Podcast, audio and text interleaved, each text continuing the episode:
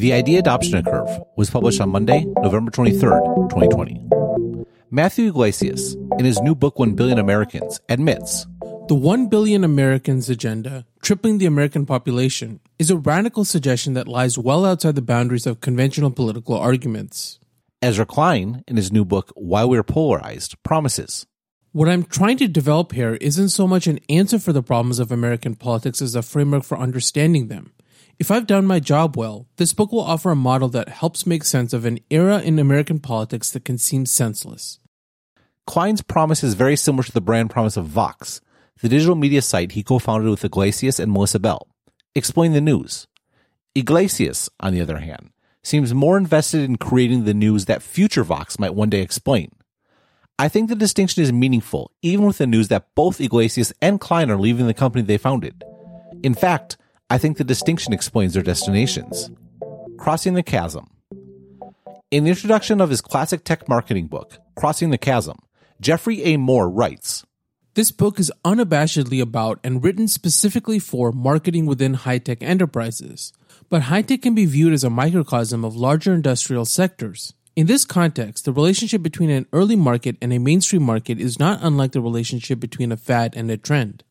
Marketing has long known how to exploit fads and how to develop trends. The problem, since these techniques are antithetical to each other, is that you need to decide which one, fad or trend, you are dealing with before you start.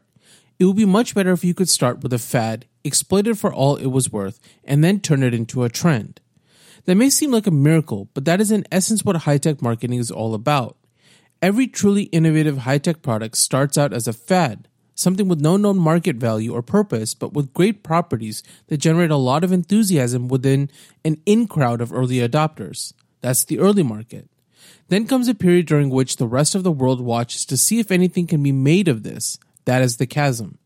If in fact something does come out of it, if a value proposition is discovered that can be predictably delivered to a targetable set of customers at a reasonable price, then a new mainstream market segment forms typically with a rapidity that allows its initial leaders to become very, very successful. The key in all this is crossing the chasm, performing the acts that allow the first shoots of that mainstream market to emerge. This is a do or die proposition for high tech enterprises. Hence, it is logical that they may be the crucible in which chasm theory is formed. But the principles can be generalized to other forms of marketing. So, for the general reader who can bear with all the high tech examples in this book, useful lessons may be learned. Moore divided tech markets into five parts that I summarized in 2015's The End of Trickle Down Technology. Quote, see image. Technology enthusiasts love tech first and foremost and are always looking to be on the cutting edge. They are the first to try a product. Visionaries love new products as well, but they also have an eye on how those new products or technologies can be applied. They are the most price insensitive part of the market. Pragmatists are a much larger segment of the market. They are open to new products, but they need evidence that they will work and be worth the trouble and they are much Moore price conscious. Conservatives are much more hesitant to accept change. They are inherently suspicious of any new technology, and often only adopt new products when doing so is the only way to keep up. Because they don't highly value technology, they aren't willing to pay a lot. Skeptics are not just hesitant, but actively hostile to technology. End quote. Allow me to take more at his word and apply this model to something rather different than tech B2B marketing. Ideas. It seems to me that Yglesias and Klein are focused on different parts of this adoption cycle. Yglesias is somewhere between an enthusiast and a visionary. The core concept of his book is closer to the former, and the policy prescriptions closer to the latter. Klein, meanwhile, is focused more on pragmatism, or even conservatism, explaining instead of creating. This is, to be sure, a crude simplification of two writers with nearly 40 years of material between them. But I don't think it is an accident that Yglesias has settled on his own on Substack whereas Klein is joining the New York Times. The Idea Adoption Curve. I wrote last month about the New York Times' traditional role in setting the national news agenda. Headlines in the New York Times in the morning were lead stories on national newscasts in the evening, and headlines in regional papers the following day. If you map this dynamic to Moore's model, it might look like this. See image. Where, though, did the New York Times get its ideas? Obviously, a lot of stories came from its own reporting, or that of its peers, but the enthusiast part of the curve was mostly centered in academia. Visionaries, meanwhile, were a collection of think tanks, journals, and specialty magazines that operated at a loss, which was fine because making money was never the point. Getting ideas into publications like the New York Times was. See image. What happened in the 2000s, when Yglesias and Klein first burst on the scene as part of the original generation of political bloggers was the development of a new genre of enthusiasts who were creating and debating new ideas mostly for free. Sure, most of these bloggers found work with publications like American Prospect, Yglesias, or Washington Monthly, Klein, but those publications were political projects, not economic ones, with the goal of influencing the mass market, not monetizing it. Vox, on the other hand, has been something much different, both in terms of mission statement and business model. Explaining the news is, from a certain perspective, about crossing the chasm on the idea curve. Enthusiasts have created new ideas, and visionaries have refined them, and now the challenge is to spread those ideas to the population generally. Vox's business model, meanwhile, is firmly on the right hand side of the curve. Advertising is all about scale, and the vast majority of the market falls to the right of the chasm. The problem with this approach, though, is that publications simply aren't as good at advertising as Facebook and Google. I wrote five years ago in Popping the Publishing Bubble, quote, Publishers and ad networks are locked in a dysfunctional relationship that doesn't serve readers or advertisers. And it's only a matter of time until advertisers, which again, care only about reaching potential customers, wherever they may be, desert the whole mess entirely for new, more efficient and effective advertising options that put them directly in front of the people they care about. That, first and foremost, is Facebook. But other social networks like Twitter, Snapchat, Instagram, Pinterest, and others will benefit as well. See image. End quote. I don't know the specifics of how Vox's business is doing although it is notable that the site's previous ad inventory is now mostly filled with requests for donations. Meanwhile, there is no confusion about the business models of either Substack or the New York Times. Visionaries and Substack. Start with Yglesias and Substack. This is obviously a business model near and dear to my heart, given that Stratechery was perhaps the first site built around the idea of a one person publication supported by subscriptions at scale. Footnote. Yes, subscription based newsletters existed long before Stratechery, particularly on Wall Street, but at much higher price points. End footnote. I don't have any illusions about reaching the mass market. Stratechery is very much predicated on capturing the visionary part of the curve. Read again the explanation I excerpted above. Quote, Visionaries love new products as well, but they also have an eye on how those new products or technologies can be applied. They are the most price insensitive part of the market, end quote. That price insensitive part here is key. Stratechery and Substack publications like Slow Boring may not be that expensive, but they are, relative to text on the internet, shockingly pricey. Subscribers, though, don't mind, as long as what they are getting is consistently unique and provocative. Look no further than 1 billion Americans or Yglesias' Twitter account to see why he ended up on Substack. What is neat about this model is that it is far more sustainable and accessible than the old model of corporations and donors subsidizing think tanks, journals, and specialty magazines, and far more ideologically diverse than academia. It is important, though, to be honest about the model's limitations. While I remain very bullish about the potential of subscription based local news entities, it is difficult to envision a future where most people pay for news or analysis directly. One way to understand why is to map the idea adoption curve against a willingness to pay curve. I suspect it looks something like this. See image. Enthusiasts, now on Twitter for the most part, generate and debate ideas for free, while the real money, at least from an average revenue per user perspective, is with the visionaries. This is where the Substack model makes the most sense. What is notable, though, is that the chasm of ideas is also a chasm of monetization. Push versus pull. How do ideas cross the chasm into popular acceptance and public policy?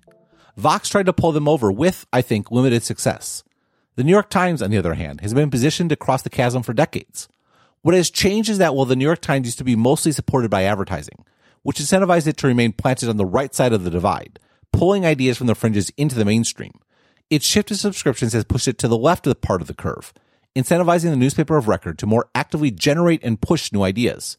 This has, as I noted in Never Ending Niches, changed the New York Times. Quote, to the extent that the New York Times has been successful online, and the company has been very successful indeed, it follows that the company is well placed in terms of both focus and quality, and in that order. In this view, the fact that deeply reported articles about Chinese disinformation on Twitter are held as being low quality by the Chinese government is immaterial. What matters is that the New York Times audience, which is mostly in the United States, finds it of high quality. I certainly do. That's an easy example, but there are ones that hit closer to home. For example, I thought this 2018 story that claimed that Facebook gave data access to Chinese firm flagged by US intelligence was, as I wrote at the time, deeply flawed at best and willfully mendacious at worst. It turns out, though, that I'm not particularly interested in the everything tech does is bad niche. That story was very high quality for much of the New York Times audience. End quote. These two stories were in the news section, not opinion. But the point is that the distinction matters less than ever before.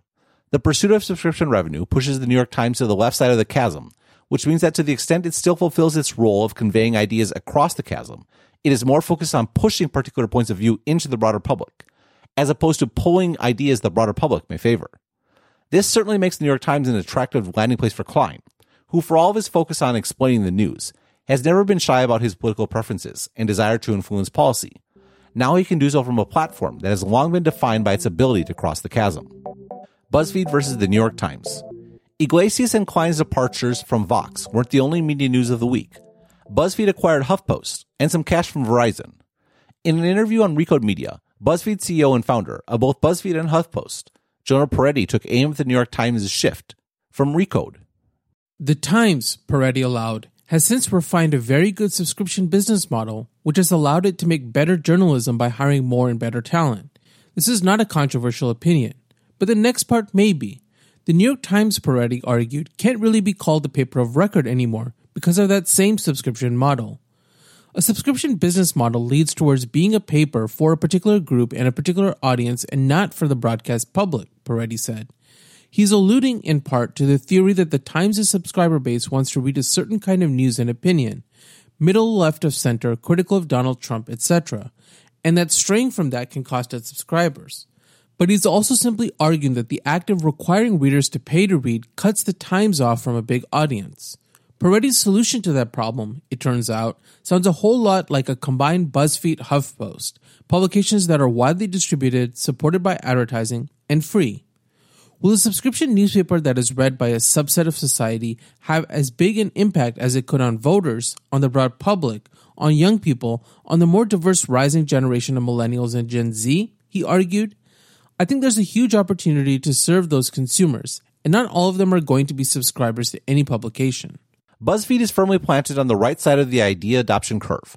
Most of the publication's content is about anything other than news or ideas, and its primary distribution network is Facebook. Twitter is for the left side of the curve, and Facebook the right. It also has an kitchen sink business model with a combination of premium advertising, programmatic advertising, affiliate marketing, e-commerce, etc., all of which only make sense at scale. The implications of abundance.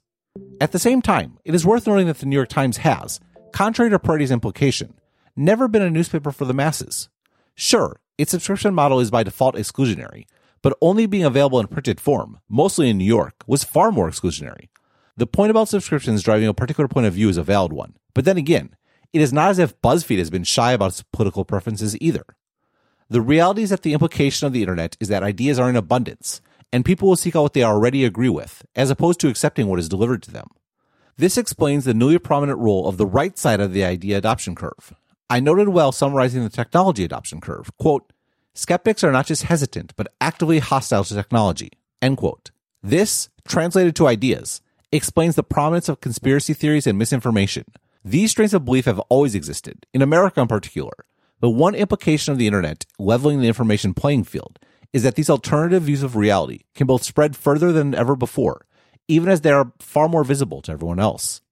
This is both reason for alarm and for skepticism about said alarm. Yes, the misinformation problem is worse than before, but much of our fear is rooted in newfound awareness of an old problem, and there is a strong case to be made that the emergence of valuable information makes up for the propagation of misinformation that mostly feeds confirmation biases. What is indisputable, though, is that the nature of information and its spread has been fundamentally altered in a way unseen since the printing press.